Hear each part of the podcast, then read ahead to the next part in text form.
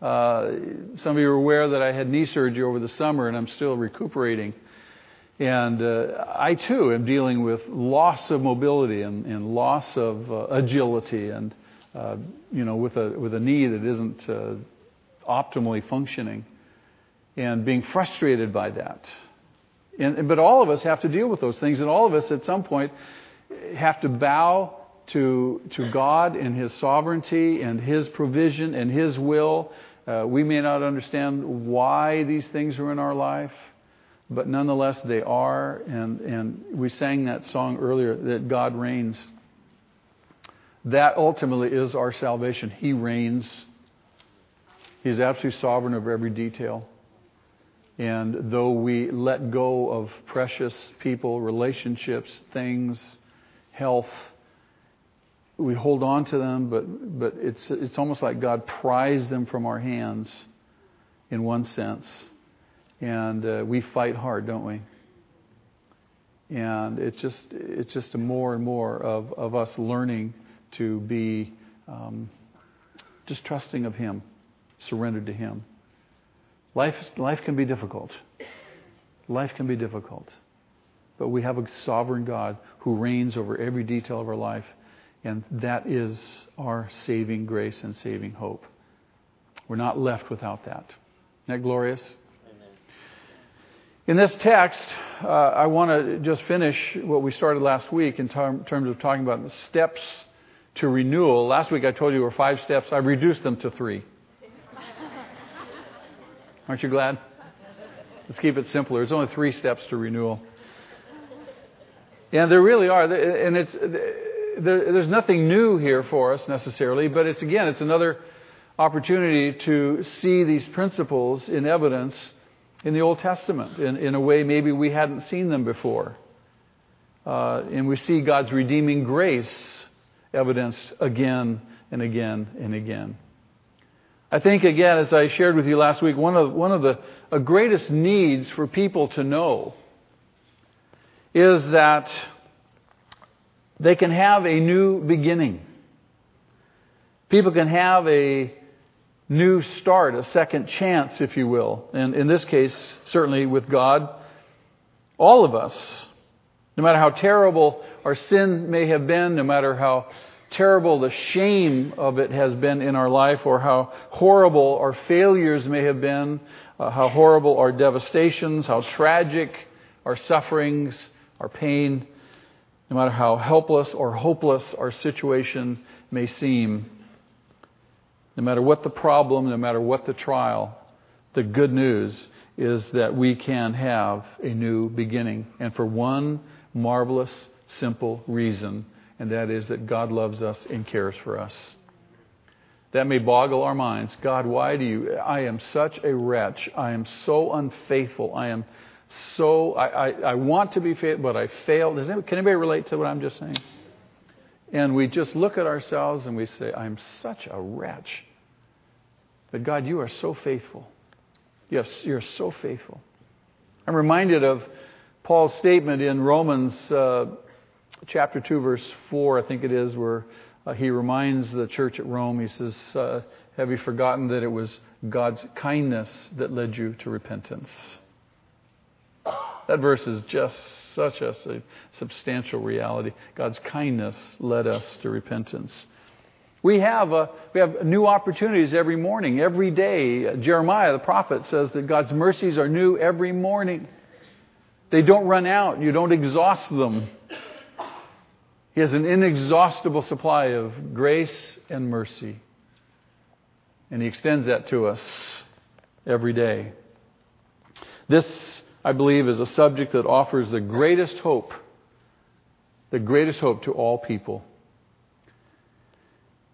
I was talking to a member of our congregation this morning earlier about um, taking Pastor Steve's class on evangelism and going out for the very first time and witnessing, uh, just street witnessing, just practicing what they're learning. And Uh, this person was sharing with me that uh, the rejection is unbelievable, and people just said, I don't care. They spit on you. They every every despicable kind of a thing. And here you're offering them hope in life.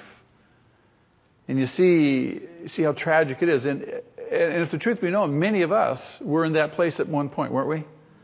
If someone were to come to us and say, get away from me, leave me alone, I don't want to hear that. We're convicted.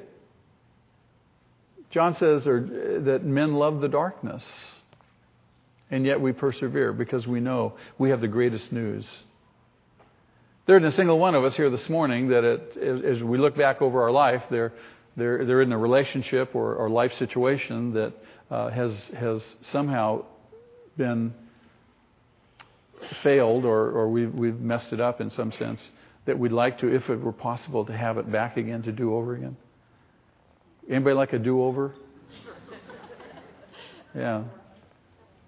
If I could just have that back, I, could, I, I, would, I would do it better. I know better now. I know what to do now. I didn't know then. And, and it's, it seems like such a waste and such a tragedy. All of us would like a second chance. God gives us that every day. New opportunities. We failed yesterday. We can come back. The temptation is in, in the face of our failure, in the face of uh, our suffering, in the face of the hopeless situation, whatever our sin and shame, the temptation is is to fade away. I'm too embarrassed. I'm too ashamed. I, I can't face people. I, I don't want to come. I And yet God says, what? Come. Come. Again, we can learn from the renewal of the covenant between God and his people, Israel. We can learn three simple steps to renewal in our own lives. If you found yourself fading away, if you found yourself under heavy burdens and trials, if you found yourself uh, being tempted to giving up, if your life is experiencing things that you don't have an answer for, you're confused. If your past is, continues to arise and haunt you, if you feel like you need therapy, I have the therapy for you this morning. It's all right in this book. There's three steps. We talked about the first two last week. The first one you find in the first four verses of chapter thirty-four. God called Moses up on the mountain. He called him to come up to the top of the mountain. And he's going to give him all of the instructions all over again and uh, write on the new tablets that Moses carves out of stone that Moses broke. Remember, God pointed that out to him, the, the tablets you broke. So the first step to renewal in a person's life is simply to respond to God's call. To respond. Yes. Yes.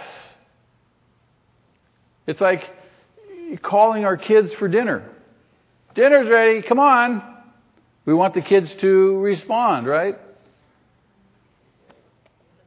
Now remember, Moses is the mediator between Israel and God. So when God calls Moses up on the mountain, he is in effect also calling Israel back into relationship. Marvelous picture. The second step we find in verses five through nine, that is to seek the Lord in all of his fullness. It's in those verses we read where God reveals himself. Moses said to God, I want to see your glory. God said, no man can see me and live, but I'll put you up here on the rock and I'll pass by. You'll see my backside. And as God passed by Moses, and again, this is all anthropomorphic language, you recall. As he passed by Moses, God declared his name and then explained his name by defining all those characteristics of his very nature, his character.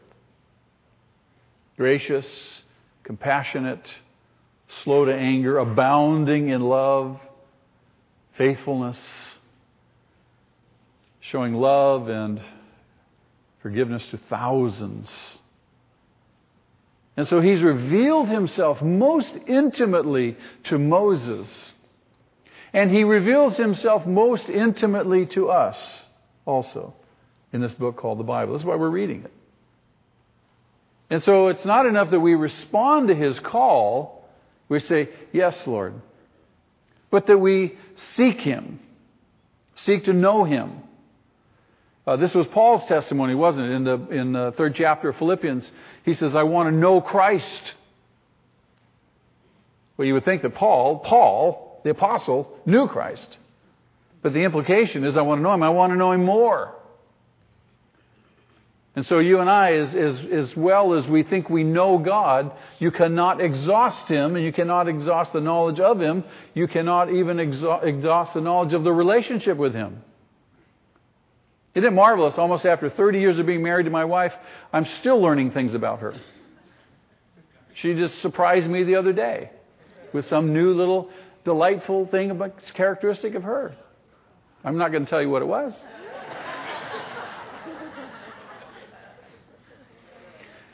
But we can learn more and more and more about the Lord.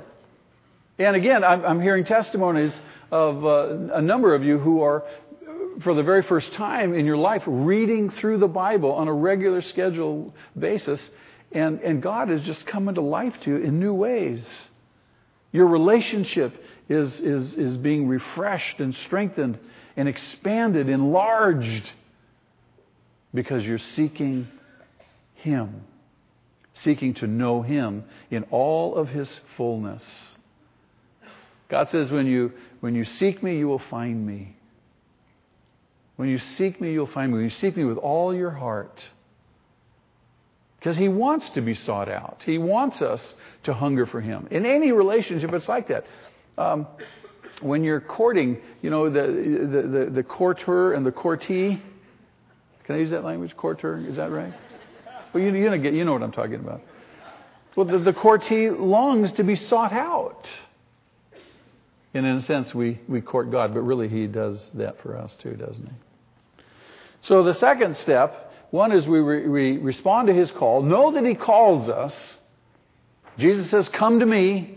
Come to me, you who are weary and heavy burdened. Not enough just to come. We also must seek him in all of his fullness. Seek to know him. The third step in this process of renewal, in this process of starting over, is to make a renewed commitment simply to God, to obey him. Now, people, sometimes the, the word obey and obedience, some people, as they process it through their interpretive grid, uh, they hear legalism. No, no, no. Obedience, very simply, is do do what is right, what's going to produce a, a, a godly, healthy life. And it has to be in this order. Uh, a lot of times people will try to do what God wants and obey God when they haven't really sought him to know him. And when you seek out God to know him and to and to enjoy the relationship with him, obedience is not a grievous thing. Obedience then becomes the natural outworking of the relationship. It's like children who know and love and honor their parents, and the parents make a terrific investment in the lives of the kids. And there's a, there's this bond, there's this loyalty, and the kids respond to that attention, and the kids want to know more. The more the parent reveals to the child, the child wants to know more. Tell me more. My son would always want me to, and he still does. He wants me to tell him about my life and growing up, and, and all. He, he, we have a terrific bond together, which makes it a, a, a marvelous platform now for him and for our kids to then want to do the things that we instruct them in. The Bible says, train up a child the way he should go, and when he's old, he won't depart from it. God is training us up in the way that we should go. So don't think and look at obedience as something that is grievous, it's legalistic, it's, it's any of that. It's simply the natural outworking of a relationship where we honor God, we love God, and we demonstrate that by how we live our life. Now I want you to notice something in verses ten through twenty-six. So just read these chapters with me. We have a young child that's wandering the aisles here. Does anybody notice this? Oh, there we go. Someone's found him. He's lost, but now he's found. Yes. Okay. Just read with me, beginning at verse ten. Then the Lord said, I'm making a covenant with you. Now he's speaking to Moses. I'm making a covenant with you. Before all your people, I will do wonders never before done in any nation in all the world. The people you live among will see how awesome is the work that I, the Lord, will do for you. Obey what I command you today.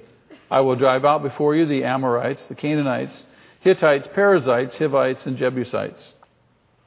Be careful not to make a treaty with those who live in the land where you are going, or they will be a snare among you. Break down their altars, smash their sacred stones, cut down their Asherah poles. Do not worship any other god, for the Lord, whose name is jealous, is a jealous God. Be careful not to make a treaty with those who live in the land, for when they prostitute themselves to their gods and sacrifice to them, they will invite you, and you will eat their sacrifices. And when you choose some of their daughters as wives for your sons, and those daughters prostitute themselves to their gods, they will lead your sons to do the same. Do not make cast idols. Celebrate the feast of unleavened bread. For seven days eat bread made without yeast, as I commanded you. Do this at the appointed time in the month of Abib. And for that month you uh, came out of Egypt. The first offspring of every womb belongs to me, including all the firstborn males of your livestock, whether from herd or flock. Redeem the firstborn donkey with a lamb, but if you do not redeem it, break its neck. Redeem all your firstborn sons. No one is to appear before me empty-handed. Six days you shall labor, but on the seventh day you shall rest. Even during the plowing season and harvest you must rest. Celebrate the Feast of Weeks with the first fruits of the wheat harvest and the Feast of Ingathering at the turn of the year. Three times a year all your men are to appear before the sovereign Lord, the God of Israel. I will drive out nations before you and enlarge your territory, and no one will covet your land when you go up three times a year to appear before the Lord your God. Do not offer the blood of a sacrifice to me along with anything containing yeast, and do not let any of the sacrifice from the Passover feast remain until morning. Bring the best of the first fruits of your soil to the house of the Lord your God. Do not cook a young goat in its mother's milk. When the Lord said to Moses, then the Lord said to Moses, write down these words, for in accordance with these words I have made a covenant with you and with Israel. Moses was there with the Lord forty days and forty nights without eating bread or drinking water. And he wrote on the tablets the words of the covenant, the Ten Commandments. Note the amazing love of God. The people had committed a terrible, terrible sin. And their sin was, in that idolatry, that they simply rejected God, replaced God uh, for an idol, repudiated the God who loved them and had delivered them, and attributed all that to this, to this idol. They had broken His commandments. In the face of all of that, God still turns from His anger. God still, again, takes the initiative, and He reaches out in this text to renew the covenant between Himself and His people. God takes the initiative in everything. He always takes the initiative. Every single, every single time. We love Him, John says, because He first loved us. Jesus told His disciples, you did not choose me, but I chose you. God initiated creation. God made man in His own image. God desired to have kids, if you will. God always takes the initiative. And here again, we see Him taking the initiative, reaching out to renew the covenant between Himself and the people, seeking again to reestablish that relationship. Now, I want you to notice in doing such that God has a part. We have a part. In every relationship, there's each partner in the relationship has responsibilities. Isn't that true? Let's look at God's responsibilities, the things that God does in terms of renewing the relationship. In verse ten, He promised to do great works, great wonders, great miracles for His people. Why? Simply as a witness to God's mighty power to save and to deliver. All the other nations would witness what God does for them. They would be jealous. They would be envious. And presumably, they would be attracted to God also. He's promised to do great works. He's promised to do great works in our lives, hasn't He? Miraculous things. First and foremost is obviously salvation. being regenerated. We should never, ever, ever, ever take that for granted. Among all the things that God could do for me, He's done the greatest already, hasn't He? He's saved me, rescued me from the domain of darkness, transferred me to the kingdom of His Son whom He loves. He sealed me with His Spirit. He keeps on interceding for me. He miraculously delivers me from things that I know not of. My prayer is always, God, thank you for the things you do that I know about, and also thank you for the things you do that I don't know about, for how you save me and deliver me, working your miraculous power in my life. He promised to do great works for them. Secondly, he in verse eleven, he wants obedience. He demands obedience. He is the only living and true God. He is the sovereign Lord of all of creation, the entire universe, everything. And as such, He has the right to demand obedience.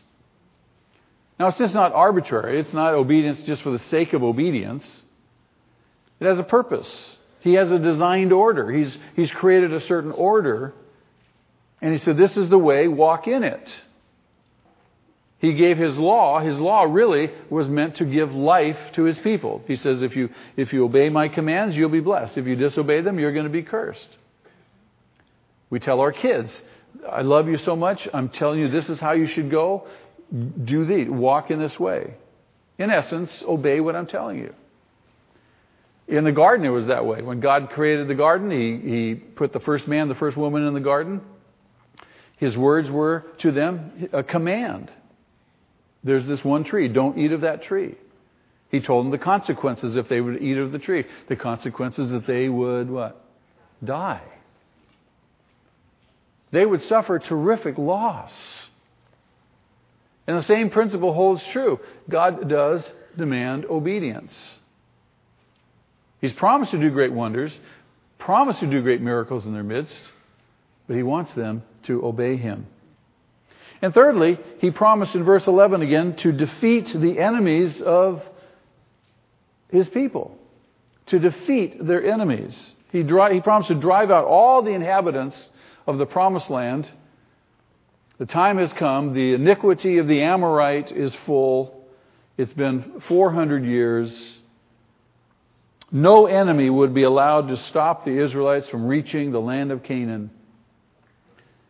Anyone, any nation, any people who would stand against God's people, who would try to entice them, who would try to ensnare them, enslave them, destroy them, defeat them, they themselves would be destroyed. They themselves would be defeated. God promised to go before them and remove all their enemies. Isn't that marvelous? We have the same great hope for us today. We have terrific victory over our very real enemies. And we have that victory through Jesus Christ. We have a number of enemies that the New Testament identifies for us. First of all, Jesus Himself has conquered the enemy of sin for us. Sin is a very real great enemy, isn't it? We're slaves to sin, Paul says, but through Christ we've been delivered from the power of sin. We have been, the power of sin has been broken in our lives. In First Corinthians chapter fifteen, in Paul's great apology uh, for the uh, resurrection, he says in verse fifty-six, the sting of death is sin, but He's broken the power of sin. And that would lead to the fact that uh, Uh, death no longer has power over us either. Romans chapter six, verses ten and eleven. Paul writes this, the death that He, meaning Christ, died. He died to sin once for all, but the life He lives, He lives to God.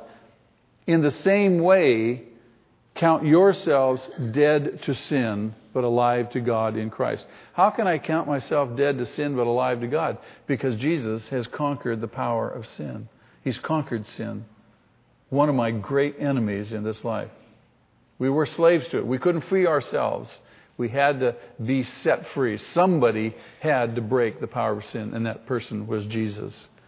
And so just as God had promised the Israelites that He would drive out their enemies, He has conquered that great enemy. But not only that, He's conquered the enemy of death for us also. Again, in First Corinthians chapter fifteen, Paul writes, "Where, O death, is your victory? Where, O death, is your sting?" He's broken the power of sin. He's broken the power of death. Death is no longer our enemy. Death no longer really, when you think about it, is no longer a terrifying prospect. It really is the portal to entrance into eternal life, into the realization. We already possess eternal life, but it's a portal of entry into the realization of that in eternity. It may not be our favorite thing to go through the process of dying, but death no longer holds terror for us. We are confident. Confident. And it's how wonderful it is, and, and, and I've presided at the bedside of many a saint who've died, uh, that the, just so many, a great majority, have passed with such peace. And it's just the grace of God that enables us to do that. And when you've seen as much of it as I have, you're confident. And, and, you know, when our time comes, I know that God's grace will be sufficient to carry me across the bar, if you will. And so he's conquered the enemy of death. In fact, in Isaiah chapter twenty-five, verse eight, the prophet says, "He swallowed up death forever." Death is no longer uh, our enemy. He's conquered it. He's defeated the enemy of our soul, the very enemy of our soul, Satan himself.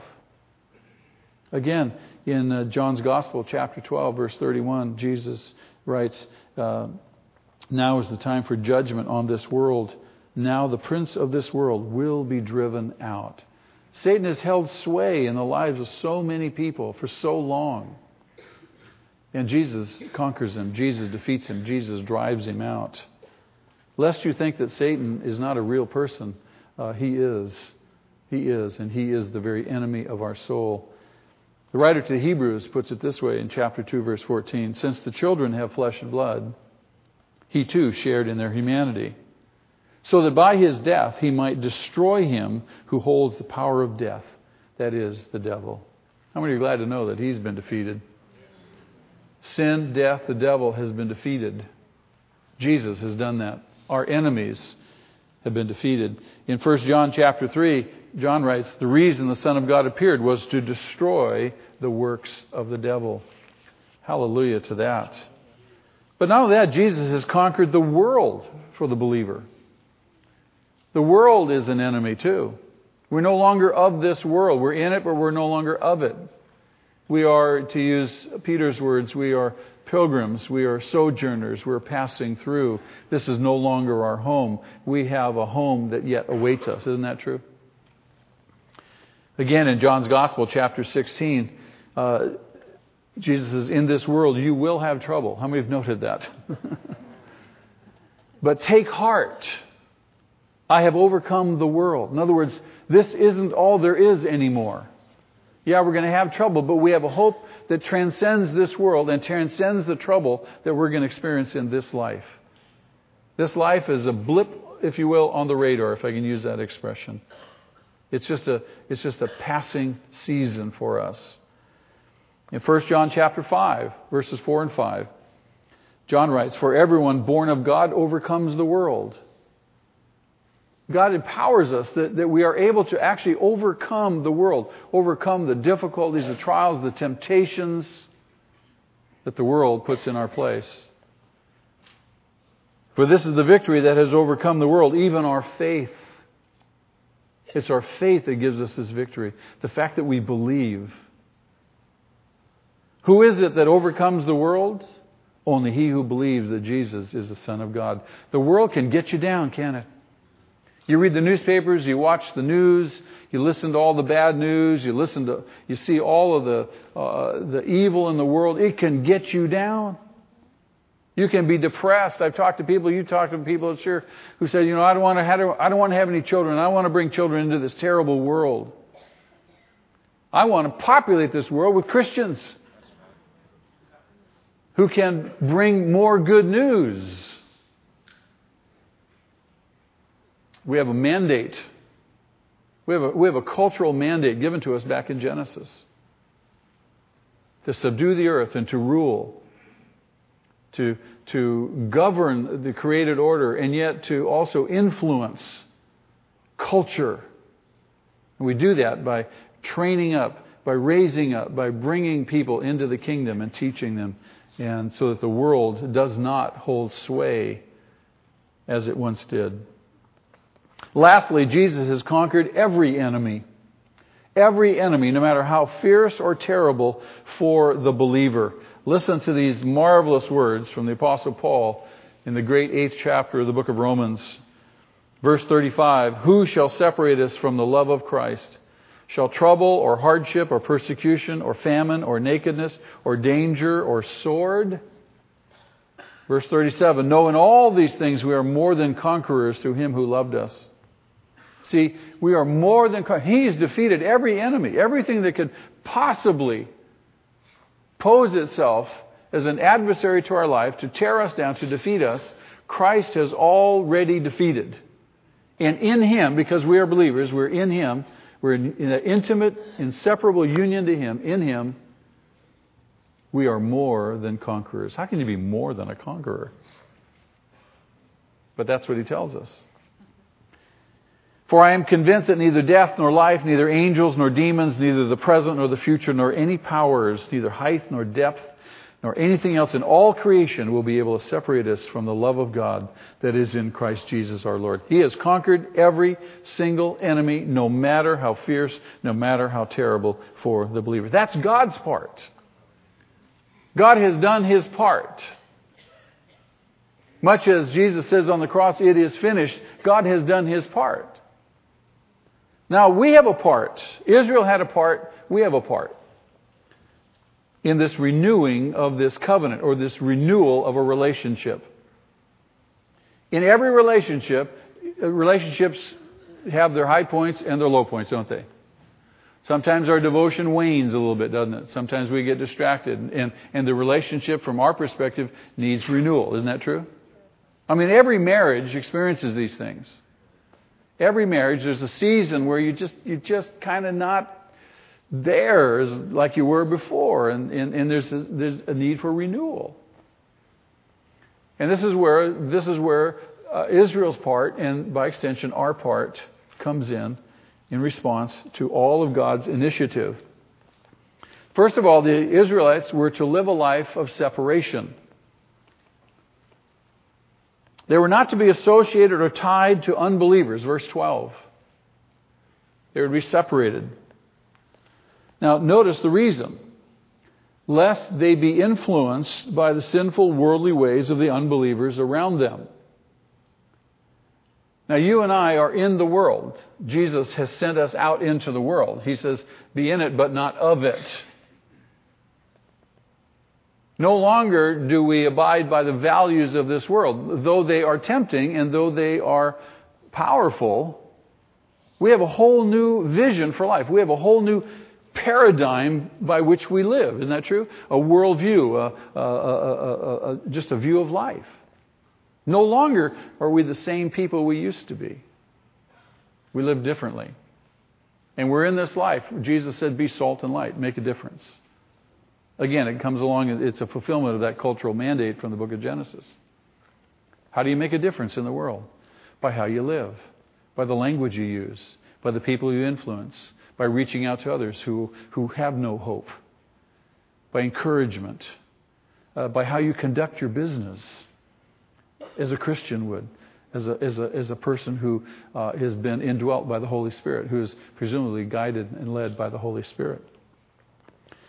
So they were to live separate lives. Proverbs uh, twenty-four one says, do not envy wicked men, do not desire their company.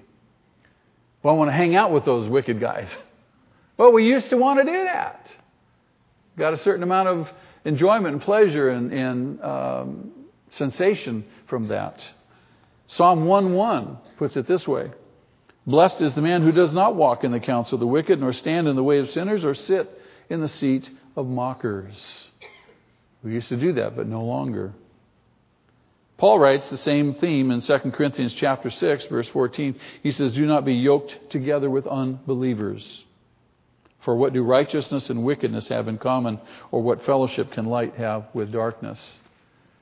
We be in the world, we're influencing non-believers, we're influencing a non-believing world, but we're not to be yoked with them, not to be tied up with them, uh, because chances are we will be have, forced to compromise. Romans twelve two, do not conform to the pattern of this world any longer. Don't conform to the pattern of this world. The world has lots to offer, and uh, lots of good things, lots of good gifts from God, but the, the, the, the world philosophy, the world view, which today is a godless worldview, we don't buy into. Secondly, the people were not to worship false gods, verses thirteen and fourteen. They were not to worship false gods. They were to allow no false gods, no false worship in their midst. In fact, they were to go, when they entered the land, they were to destroy all of the places of false worship in the land. Why? God says this. Because he is a jealous God. The word jealous is used twice in verse fourteen, if you noticed. And that simply emphasizes God's great love and passion for his people. He is far more jealous over the believer than a husband is over his wife. Wives, do you love to have your husbands jealous for you? Jealous for you? Yes. How much more is God jealous for us?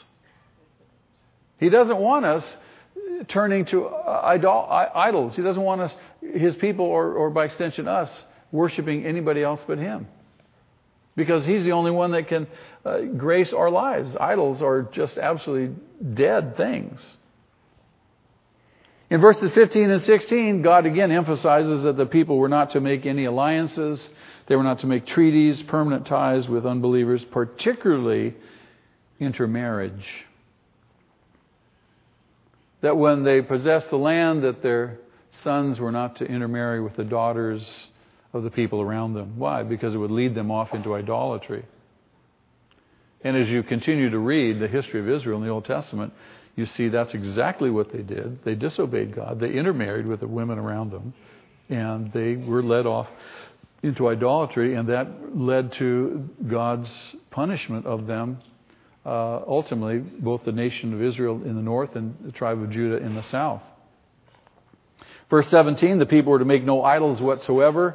Uh, this is something that God stresses again and again and again. It cannot be stressed too much. They were to have nothing whatsoever to do with idols and false worship. Now, we, we read that and we say, gosh, how, in, in the face of all they've seen and all they've experienced, why would they turn to dumb idols? Well, all we have to do is look in our own life. In the face of all we've seen, all we've read, all we know, and God says don't turn to idols, the question we have to ask ourselves, are there idols in our lives? Are there things that stand between me and God that, that I actually do put first above God? I can say, well, I believe in God, I, I believe in God, but I really want this, and this is where all my attention is focused. That's an idol. That's an idol. Rather than bring that item, that issue, that relationship, whatever it is, bringing it underneath, the Lord God is always first.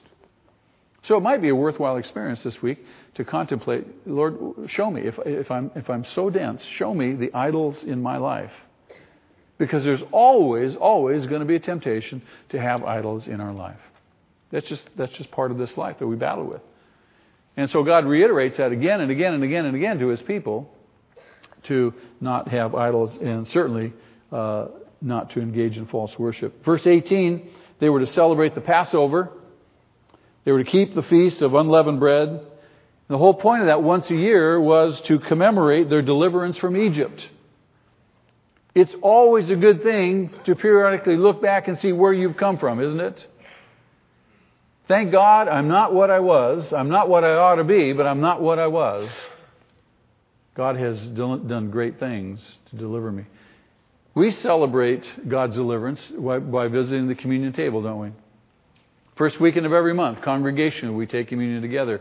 We remember Jesus. We remember his sacrifice. Just like the Israelites remember the sacrifice of that lamb and the blood spread on the doorpost, which guaranteed their freedom.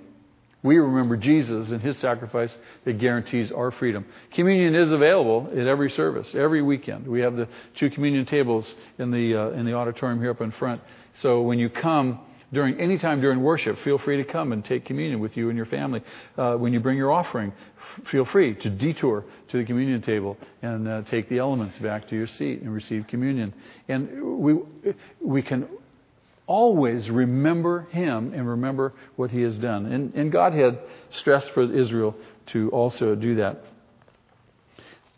Next, we find that God calls the people to uh, give him the firstborn. They were to give the firstborn to God. All the firstborn belonged to him. Verses nineteen and twenty. You could redeem if your firstborn, you had your firstborn sons, they were dedicated to the Lord, but you could redeem them. And we'll look more into that when we get into the book of Leviticus. The point of this is that, is that simply giving is important to God. It's an acknowledgement that he really does have first place in our hearts. Giving is important to him. It shows the true heart of a person. Jesus even addresses this, doesn't he? In the Sermon on the Mount, when he talks about giving, He says, uh, he says there's a connection between uh, uh, where our heart is and where our treasure is. If God really, he has our heart, our treasure will be directed towards the causes that he's interested in rather than other causes. So it's a very, very simple equation. Notice what God says uh, in that section. No one is to appear before me empty-handed. Uh, when... Periodically, my wife and I are, have an invitation to come to some of your homes for dinner, and it's always a wonderful experience. And but we never go empty-handed. We always bring flowers or, or some little gift, some little treasure that my wife has specially prepared for the hostess. But the, but the point is, God says, when you come, don't come empty-handed. Always bring a gift. Always bring a gift. In Proverbs chapter three, verse nine, uh, wisdom, this is wisdom literature. It's wisdom to honor the Lord with our wealth, with the first fruits of all of our crops. So whatever the, whatever the income might be, that we honor God and acknowledge his provision uh, by bringing a gift. In First Corinthians chapter sixteen, verse two, Paul instructs the Corinthian church. He says, on the first day of each week, what day would that be? Sunday, today. On the first day of each week, each, each one of you should set aside a sum of money in keeping with his income for the offering. Now, there's a particular offering that Paul was taking at that juncture, but there's a principle for us. The offering was for the beleaguered saints in Jerusalem who were Jewish, from Jewish backgrounds, believers, who had become impoverished, persecuted for the faith. And so Paul, uh, seeking to kill a couple of birds with the same stone to uh, provide for their relief and yet also uh, knit the hearts of Gentile and Jewish believers, goes to all the Gentile churches and says, we want to take up an offering for our Jewish brethren. Now, you have to understand that, that Jews typically despise Gentiles. They considered Gentiles dogs. And then if you were a Gentile and you knew a Jewish person looked at you as a dog, you wouldn't exactly take kindly to that in return, would you? You say, oh, well, thank you very much for that compliment. I'm a dog. So there were, there were just natural animosities between Jews and Gentiles. And so now as believers, there should be healing and reconciliation in the face of that, right? What better way to do than to call the Gentiles and say, okay, uh, your Jewish brothers, we're going to support them. We're going to meet their needs.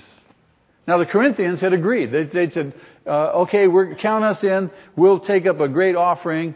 And but they never actually did it. So Paul writes to them here, and he says, by the way, when I come to visit you, make sure the offering is taken. I don't want to have to do it when I get there. You set aside a sum of money. And the same principle holds true for us, that, that in the church, should we have to ask for an offering? What do you think? Should we have to say, please, let's take let's let's take an offering? Can, can, we, can we? No, we should be so grateful that we bring an offering to the Lord for his kingdom, for the work that he's doing, willingly, right? That's what the Bible teaches us. Uh, just look with me at Second Corinthians chapter nine, and Paul gives us, uh, again, some instructions, some principles about this. And again, it's curiously to the Corinthians. He says, remember this, don't forget this. Whoever sows sparingly will also reap sparingly. Whoever sows generously will also reap generously. In other words, he, he sets down a principle. He says, this is the law of reciprocity. It works every time.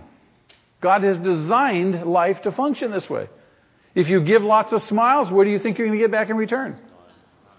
Yeah, lots of smiles. If you give lots of grief, what do you think you're going to get back in return? You're going to give lots of grief.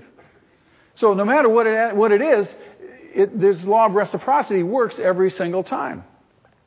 So he says, remember that principle. Now, verse seven, he says, each man should give what he's decided in his heart to give, not reluctantly or under compulsion. Keeping that principle in mind, you give what you've decided to give. Not because you have to, not because you're under compulsion to do so. God wants our gifts to be what? Our own free will gifts. He says, because God loves what kind of a giver? A hilarious giver. The, the Greek word actually is hilarion, from which we get the word hilarious. Not just cheerful. I, I wish they'd translate in English hilarious. God loves hilarious givers. Oh, this is so exciting. I can hardly wait. Right? Can you imagine? I have yet to see people come down the front hilariously. hilariously. And I watch. Now look at verse eight. He says, lest you be concerned, God is able, remember, God is able to make all grace abound to you, so that in all things, at all times, having all you need, you will abound in every good work. In other words, God's going to provide everything. I don't think you can get a greater guarantee than that. Verse twenty-one tells us the people were to keep the Sabbath. They are to keep the Sabbath, I love this, even during the busiest season of their work. But it's the harvest. We've got to get the harvest in. We can't afford to take a day off. God says, even during the busiest season of your work, you are to take a Sabbath. Ooh. I can't tell you how many Christians I've spoken to over the years who are workaholics, who work seven days a week, nonstop, don't take a Sabbath. I'm constantly telling people, when is your Sabbath? When is your Sabbath? When do you take that day that God has given to pray and play? God has designed a certain rhythm to life. Six days we work, one day we rest, at least at minimum. Six days we work, one day we rest. And it's based on God's design. God worked six days and rested on the seventh. Now, do you suppose that God needed to rest? Did he get tired? He's, oh, I've been working so hard. I, I need a day off. I'm going to rest today. No, he did it to give us a design because he knew we would need to rest because we are fallible beings, weak beings. We need some time off. So even in the harvest, at the height of the harvest, God says, you take a Sabbath. Honor me. It's for our benefit. This is not some legalistic prescription. It's for our benefit. God wants us blessed. He wants our lives healthy. He wants to keep us in that rhythm of life he's designed. Next, the people were to keep and celebrate the religious feasts of weeks, the Feast of Pentecost, which would take place seven weeks after the Passover. They were to celebrate those feasts on a regular yearly basis. And verses twenty-three and twenty-four say a curious thing. Uh, all the men were to appear before the Lord three times a year. All the men were to appear. All the men were to come up and worship God in those three religious feasts. The men were to take the lead in worshiping God on those feasts. Is there a lesson there for us? Yeah, that is a huge lesson. Men, God expects men to step up. God expects men to take the lead. God expects men to be the overseers of their family.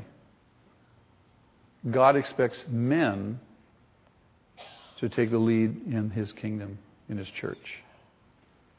And we see that reflected in the Old Testament. Now, of course, this would create a problem.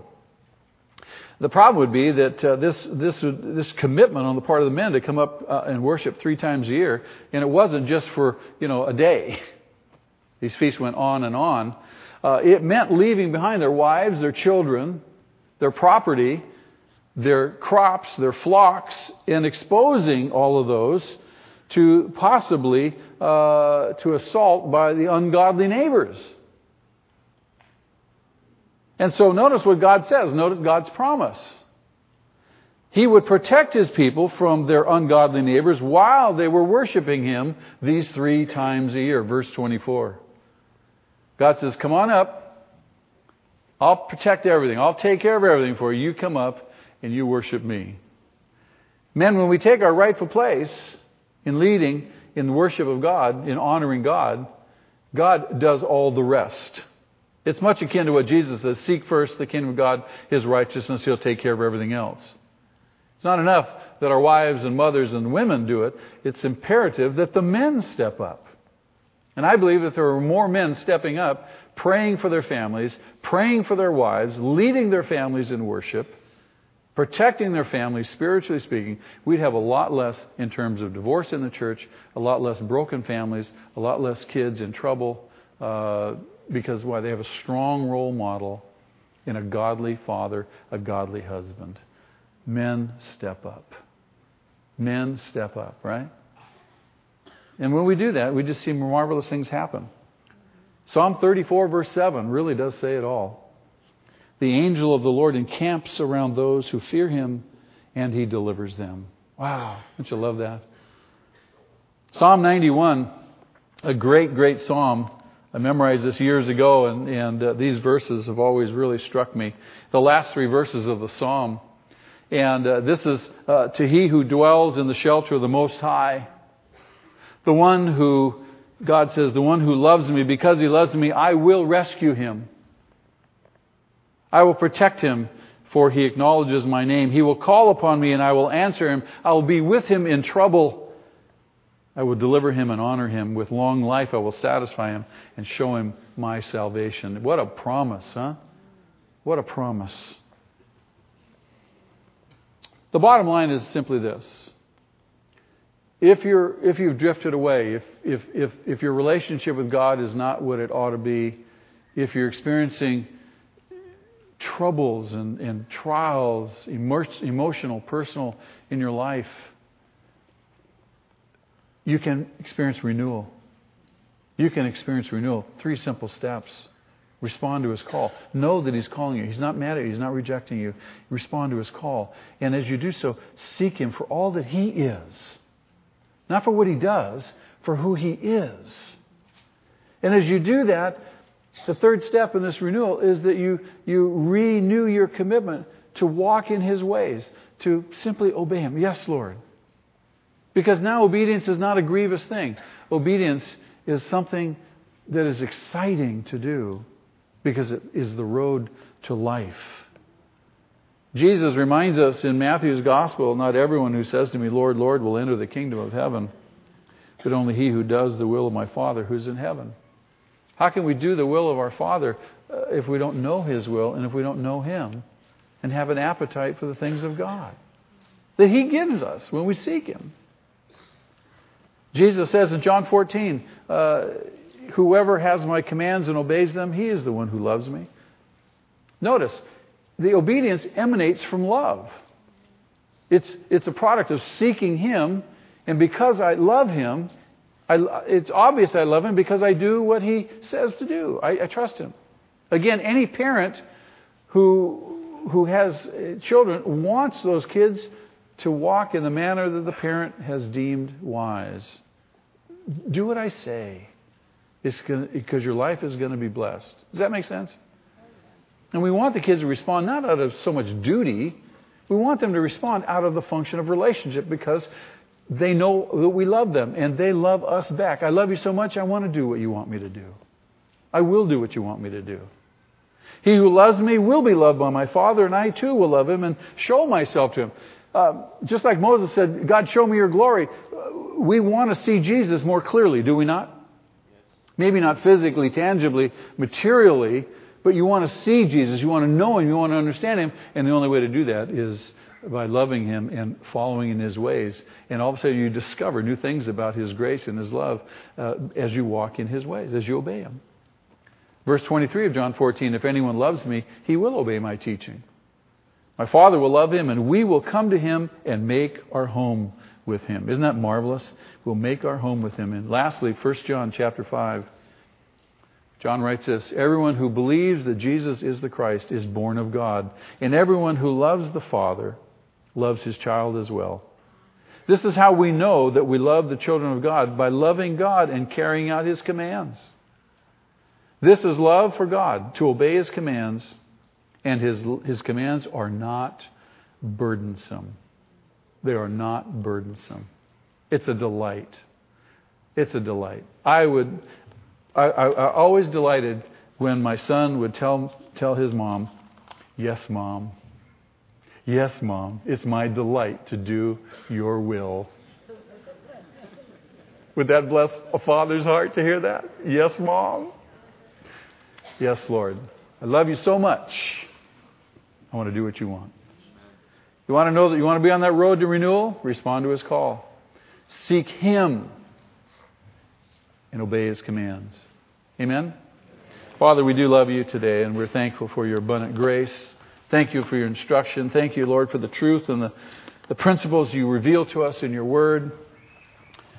Strengthen us, O God, for your purposes. Lord, give us an insatiable appetite for your word, to read it every day, to learn it, to know you more intimately. Lord, to know your grace more substantially. And Lord, as a result, that our lives bring you glory. Thank you. We love you this morning, Father. We love your word. Holy Spirit, have your way in us. Lead us in how we should go. Turn our hearts more fully to you, we ask in Jesus' name. Amen. Amen. Turn to your neighbor, give him a holy hug, and pronounce a blessing on that person, would you? Let's stand and sing his praises one more time before we dismiss.